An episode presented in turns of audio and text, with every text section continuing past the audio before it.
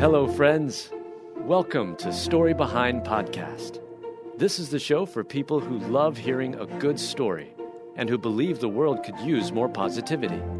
We're the team behind God Updates and GodTube, and we hope these weekly short stories will brighten your day.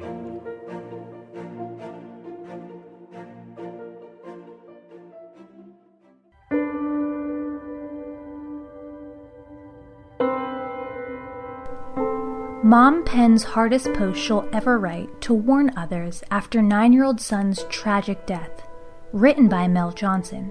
Read by Alyssa Forsberg. Cassie Free tragically lost her nine year old son Andrew on a boating trip after carbon monoxide levels in his blood went sky high. Now she's warning everyone about this serious danger in the hopes it will save lives. Cassie Free and her family had taken many boating trips before.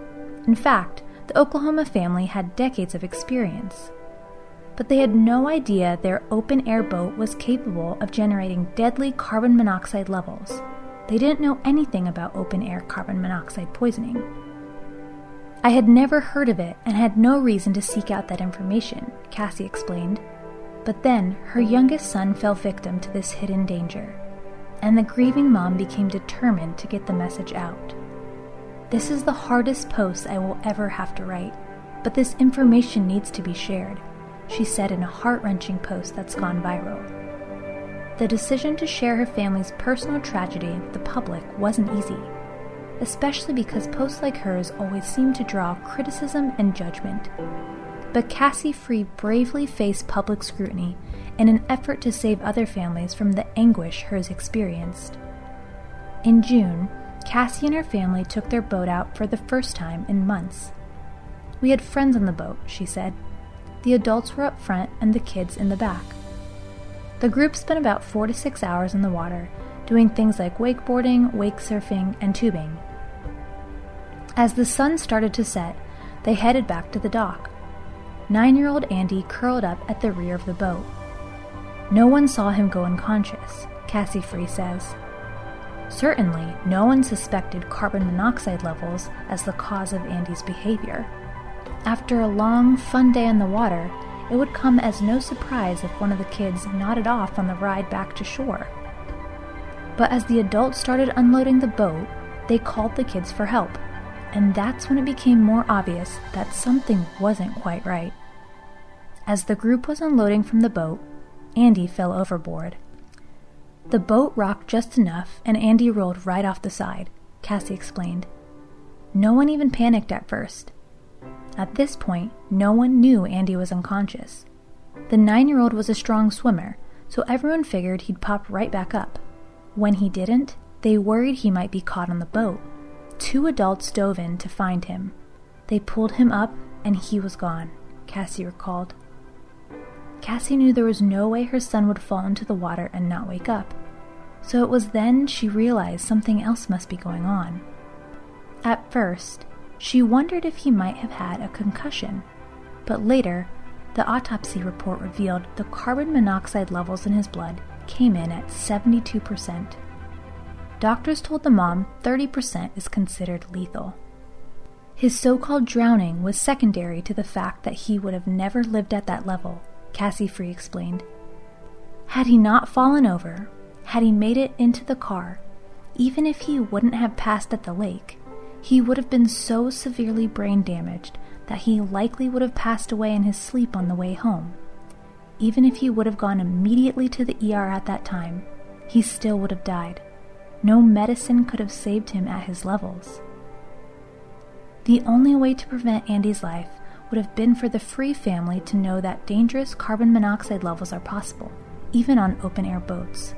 But they didn't, which is why Cassie Free is sharing her family's tragic story in an effort to save others. We couldn't have done anything differently with the knowledge we had, she says, but everyone else can. Andy's older, bigger brothers were also treated that night at the hospital for acute carbon monoxide poisoning.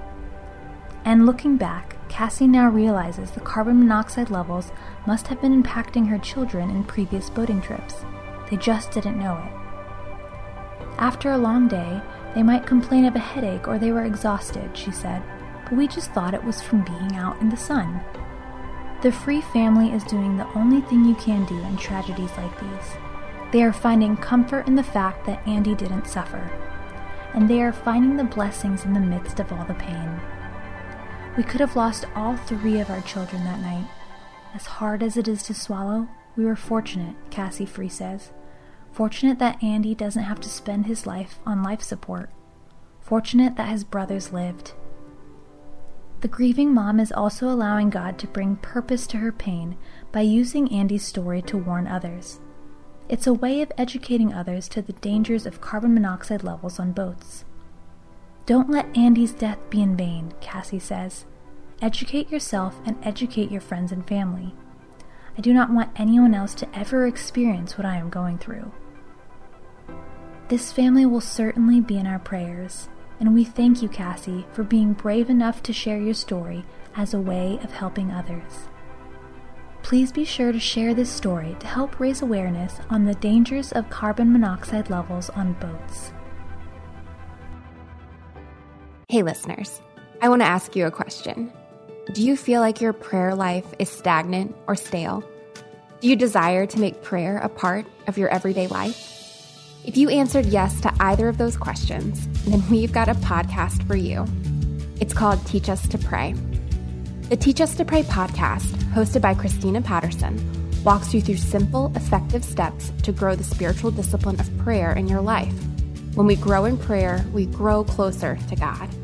You can find the Teach Us to Pray podcast at lifeaudio.com or in your favorite podcast app. And don't forget to subscribe so you never miss an episode.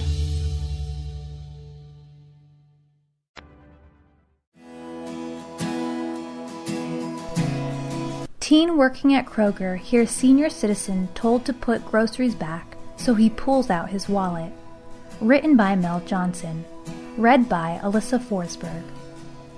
When Tio Jordan, a teen working at Kroger in Kentucky, overheard a cashier telling an elderly man to put back the items he couldn't afford, the young man instantly stepped in. And the simple act of kindness has so many praising the humble teen.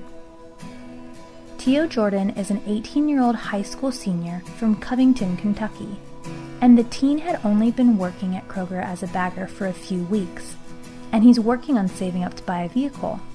But that didn't stop him from going above and beyond for a customer in need. It happened when Tio overheard a conversation at the checkout between a cashier and a senior citizen. The cashier told the elderly man he didn't have enough money to cover the groceries in his order. And without the slightest hesitation, Tio Jordan reached into his own wallet. I wanted to help the guy, Tio said of the random act of kindness. I saw that he didn't have the money for all the groceries that he wanted. The cashier told him he would have to put some of the things back, so I just thought in my head I would give him this $35 so he could have all the food that he wants. The teen working at Kroger didn't think anything of his act of kindness. After all, he believes you should just treat people how you want to be treated, always help out if somebody needs it. But Tio's good deeds awed others, as well as left his proud mom overwhelmed with joy. Tio Jordan didn't expect or want a big fuss made over his kind deed. But in these difficult times, inspiring short stories like these are just what we need to hear. And Tio has some good advice for all of us. Let them know that God's there for them and make sure they have a good day.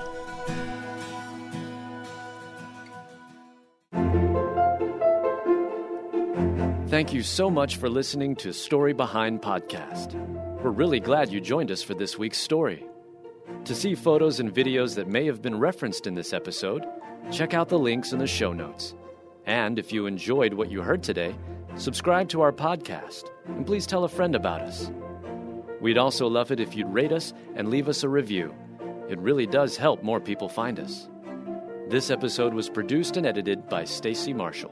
Story Behind is a Salem Web Network production.